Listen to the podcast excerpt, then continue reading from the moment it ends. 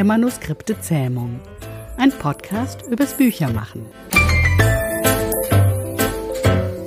Mit Jana Thiem, Esther Debus, Dorothea Winterling und Gästen. Wir sprechen heute über Phrasen, Worthülsen, Plattitüden, Floskeln, Redewendungen, Gemeinplätze.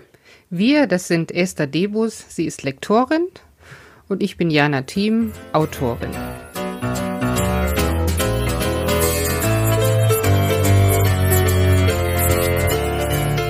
Mit einem lachenden und einem weinenden Auge sah sie seiner Ankunft entgegen. Hatte sie noch zuvor kein Blatt vor den Mund genommen und waren sie viele Jahre gemeinsam durch dick und dünn gegangen, so würde sie nun vielleicht die Suppe allein auslöffeln müssen und drei Kreuze machen, wenn er nicht wieder die Büchse der Pandora öffnete. Na ja, dachte sie, ein Spatz in der Hand ist besser als eine Taube auf dem Dach. Und ich will nicht wieder allein das schwarze Schaf sein. Doch ein Wermutstropfen blieb. Äh, Jana, wie findest du meinen Text? naja, irgendwie grausam. Nein, er passt natürlich zu unserem Thema und den wirst du ja auch extra deshalb geschrieben haben. Es ist natürlich voll von Phrasen und Redewendungen. Und ich denke, bei fast jeder Redewendung weiß man oder wissen die Leserinnen und Leser, was gemeint ist. Aber am Ende sagt es doch nichts aus. Es bleibt alles vage und man kann sich nicht reinfühlen, was die Person uns eigentlich sagen will. Meine Meinung. Ja, genau. Also ich denke auch, Redewendungen in einem Text sind potenziell gefährlich, weil sie tun so, als ob sie Bilder und lebendige Metaphern hätten, um den Text, äh, ja, dass man sich was vorstellen könnte. Aber wenn sie zu häufig gebraucht wurden, dann sind sie genau das Gegenteil, nämlich nicht originell. Tot eigentlich. Mhm. Und es gibt dann noch einen zweiten Punkt.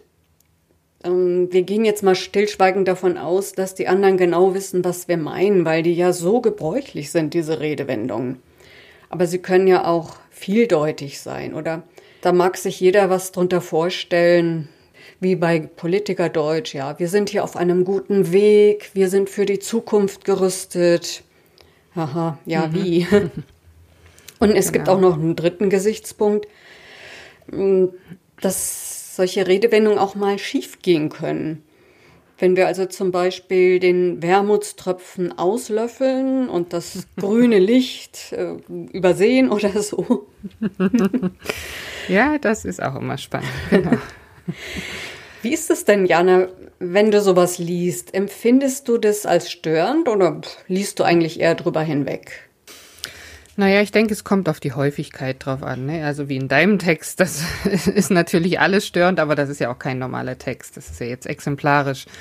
Ähm, ja, aber wenn, wenn doch zu viel ähm, dieser Phrasen benutzt werden, dann frage ich mich schon, hat, ob die Autorin eben keine eigenen Ideen hat, ne? Weil nur mit diesen eigenen Ideen komme ich als Leser ja in den Text rein. Und ähm, klar weiß ich, was sie mir sagen will, aber ich spüre es halt nicht. Mhm. Und wenn, natürlich, wenn jetzt ähm, ab und an mal was benutzt wird, manchmal passt es ja auch wirklich und vielleicht ist der, der Protagonist oder der, die Person eben auch so eine, die gerne sowas benutzt mhm. in, in ihrer Sprache. Wenn es in der wörtlichen Rede mit dabei ist, dann passt es. Dann überlese ich das natürlich auch oder lese es, aber ja, es darf halt nicht zu häufig drin vorkommen. Mhm. Manchmal gibt es vielleicht echt nichts Besseres. Also ich habe jetzt gerade gedacht, wo ich dachte, ich, oh, jetzt muss ich mich räuspern. Ähm, ich habe einen Frosch im Hals. Und da ist mir nicht eingefallen, wie ich das anders ausdrücken soll. Ja, genau.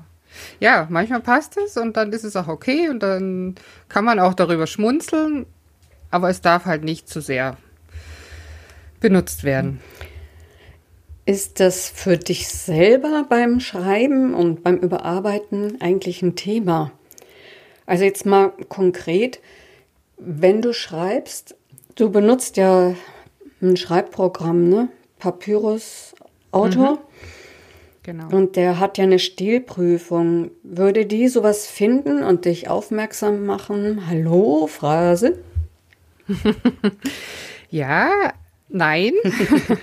also ich habe jetzt im Vorfeld natürlich mal geguckt. Ich habe deinen Text mal reingesetzt ins Papyrus und äh, nee, das hat er mir nicht angemarkert oder angemerkt. Ähm, äh, was, was ich bei Papyrus gut erkennen kann, sind Füllwörter. Ne? Also wenn ich den Text geschrieben habe und dann hinterher die Stilan Stilanalyse ähm, anklicke, dann kommen dann sowas, ähm, zum Beispiel hier, bläht dieses Füllwort den Text nur auf, kann das denn vielleicht gestrichen werden oder auch Worthäufigkeiten, Wiederholungen zeigte mir an, aber er hat in deinem Text tatsächlich nicht gesagt, äh, alles nur Phrasen. Mhm. Also das erkennt er scheinbar nicht. Hm. Okay, naja, es kann sein, dass mit dieser Entwicklung künstliche Intelligenz in alle Schreibtools reinzupacken, das irgendwann mal kommt. Also ich habe jetzt noch nicht ausprobiert, wie dieser neue Editor zum Beispiel auch in Word oder Office 365 funktioniert. Mhm. Ich glaube, einfach Redewendungen, da, da, da gibt es ja Wörterbücher für. Also man müsste sie eigentlich auch zeigen können und dem Autor sagen, ist es wirklich das, was du jetzt hier gemeint hast oder gebrauchen möchtest. Aber okay, das eine ist natürlich, dass sie das anzeigen, aber mhm. sie können ja dir die, nicht, die Arbeit nicht abnehmen, originellere Ausdrucksweisen zu finden oder was auch wirklich Gefühle auslöst bei, mhm. bei den mhm. Lesern, ne? Nö, da kommt dann ihr als Lektorinnen ins Spiel, denke ich. Ähm, das ist dann schon besser, wenn, wenn ich vom Lektor aufmerksam gemacht werde. Mensch, guck doch noch mal hier über diese Stelle hinweg, da würde ich gerne mehr spüren wollen. Genau. Und wie machst du das dann eigentlich? Wenn man sagt, oh, hier spüre ich nichts. Ne? Also diese vorgefertigten Redewendungen sind so ein bisschen wie Fertiggerichte oder Tiefkühlpizza. Wie würdest du das dann machen, mit frischen Zutaten zu kochen? Ja, also ich, bei mir ist es so, dass ich immer und immer wieder beim Schreiben versuche, mich in meine Protagonisten oder auch die Antagonisten, also in meine Person, aus deren Perspektive ich gerade schreibe, hineinzuversetzen. Das heißt, im jetzigen Fall schreibe ich einen Roman, der an der Nordsee spielt und ich war auch zur, Re zur Recherche dort. Und dann sitze ich wirklich manchmal vor meinem Laptop und schließe die Augen und spüre mich hinein. Wie war es dort? Wie hat es sich angefühlt? Wie hat es gerochen? Was könnte meine Person jetzt in diesem Moment spüren? Mhm. Und das versuche ich dem Leser dann, das versuche ich dann aufzuschreiben, damit der Leser eben auch an der Nordsee stehen kann und das fühlt. Mhm.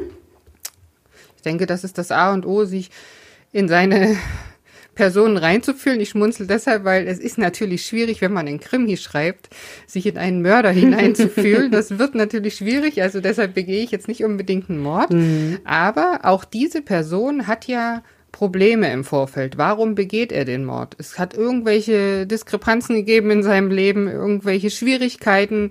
Und in diese Schwierigkeiten kann ich versuchen, mich hineinzuversetzen. Ich würde wahrscheinlich niemanden umbringen. Ich würde vielleicht nur wütend werden oder so. Aber trotzdem kann ich versuchen, mich hineinzuversetzen. Und dann fließen mhm. die Worte. Okay.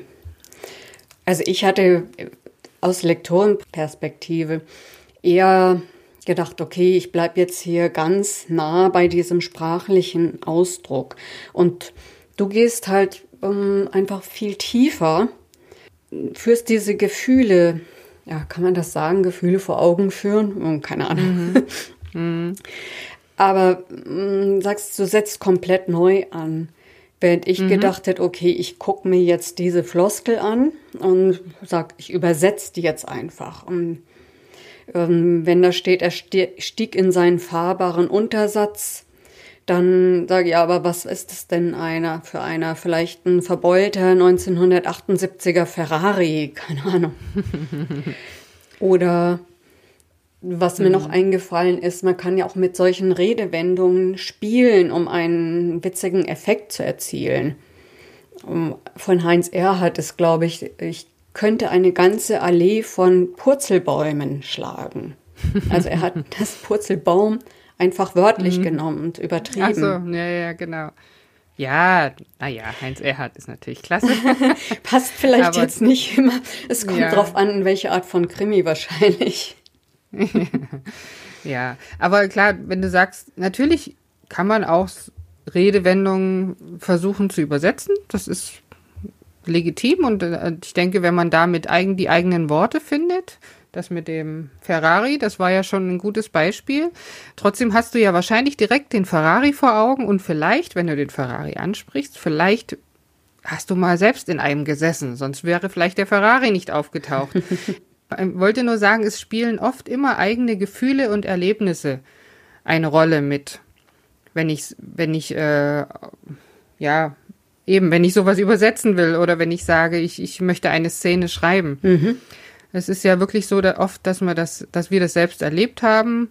Und dann kann ich das auch besser beschreiben. Oder mir gefällt dieses Auto wahnsinnig gut, ne? Mhm. Dann, dann ist aber auch ein Gefühl dabei. Mhm. Also ich denke, es ist, es ist beides. Ne? Klar. Es kommt auch auf die Art des Textes an.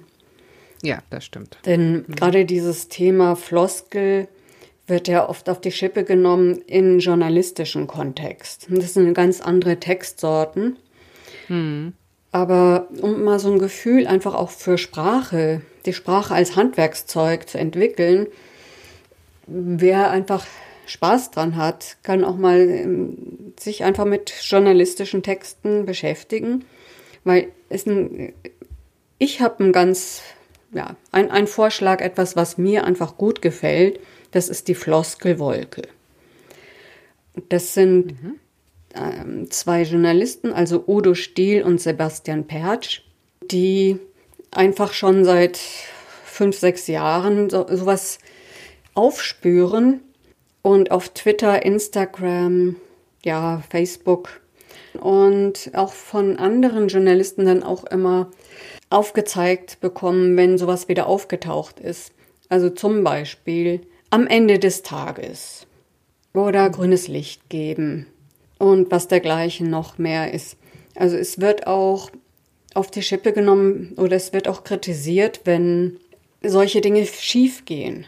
Äh, etwas, was sich so eingebürgert hat wie Menschen evakuieren. Das finden sie immer ganz furchtbar, weil man Gebäude evakuiert und nicht Menschen. Mhm. oder auch, dass Menschen mit Behinderung an den Rollstuhl gefesselt sind, was mhm. einfach überhaupt nicht stimmt, weil sie dadurch einfach eine Freiheit gewinnen, sich zu bewegen und so weiter. Und mhm. einfach auch auf dieses Thema, wie Floskeln und Redewendungen auch ja, diskriminierend wirken können. Ich will damit nur sagen, Floskelwolke ist ein Tipp, wenn man sich mit dem Thema Sprache noch weiter beschäftigen will. Ich möchte aber jetzt mal so eine Challenge an dich richten. eine Challenge. Ob du mein, meine Szene vom Anfang, die ja aus lauter Rede, Redensarten besteht, so schreiben könntest, wie sie im, zum Beispiel im Krimi klingen würde. Ja, tatsächlich hat mich das schon ein bisschen animiert und ich habe mir schon ein paar Gedanken gemacht, was du mir überhaupt hier mit, dem, mit diesem Text sagen wolltest. ähm, es ist jetzt nicht unbedingt Richtung Krimi geschrieben, aber ich lese einfach mal vor. Als er um die Ecke bog und auf sie zukam, kehrte sofort die Enge in ihrem Herzen zurück. Sie zerrte an ihrem Schal, um besser Luft zu bekommen. Es brachte nichts. Auch nach so vielen Jahren zog sie dieser Mann magisch an, und doch blieb ihr nichts anderes übrig, als die Beziehung zu beenden, hier und jetzt.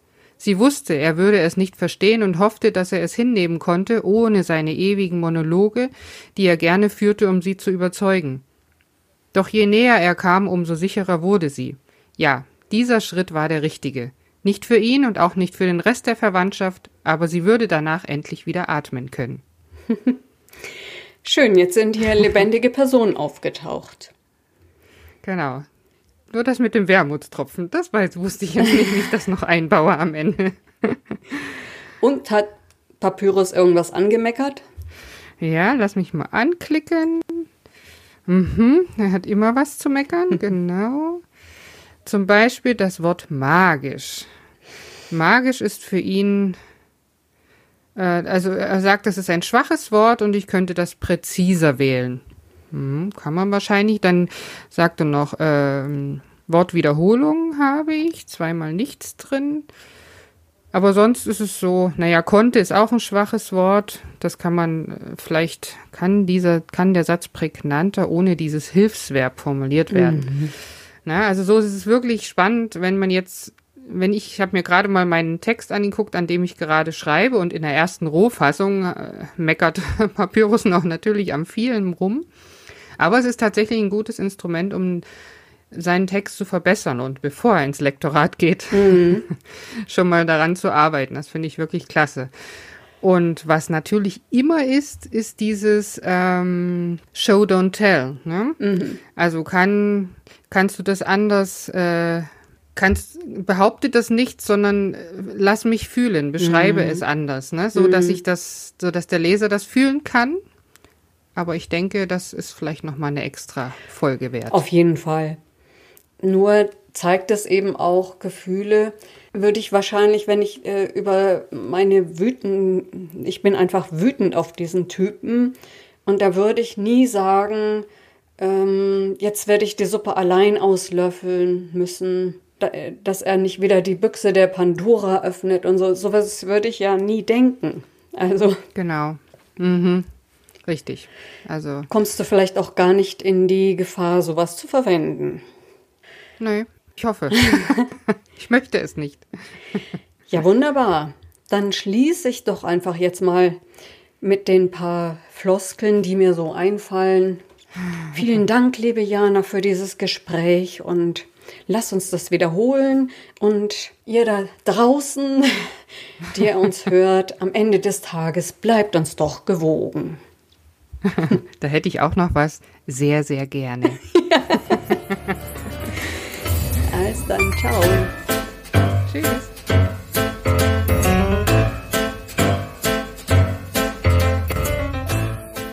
Der Manuskripte Zähmung. Ein Podcast für Autorinnen, Lektoren, Büchermenschen und solche, die es werden wollen.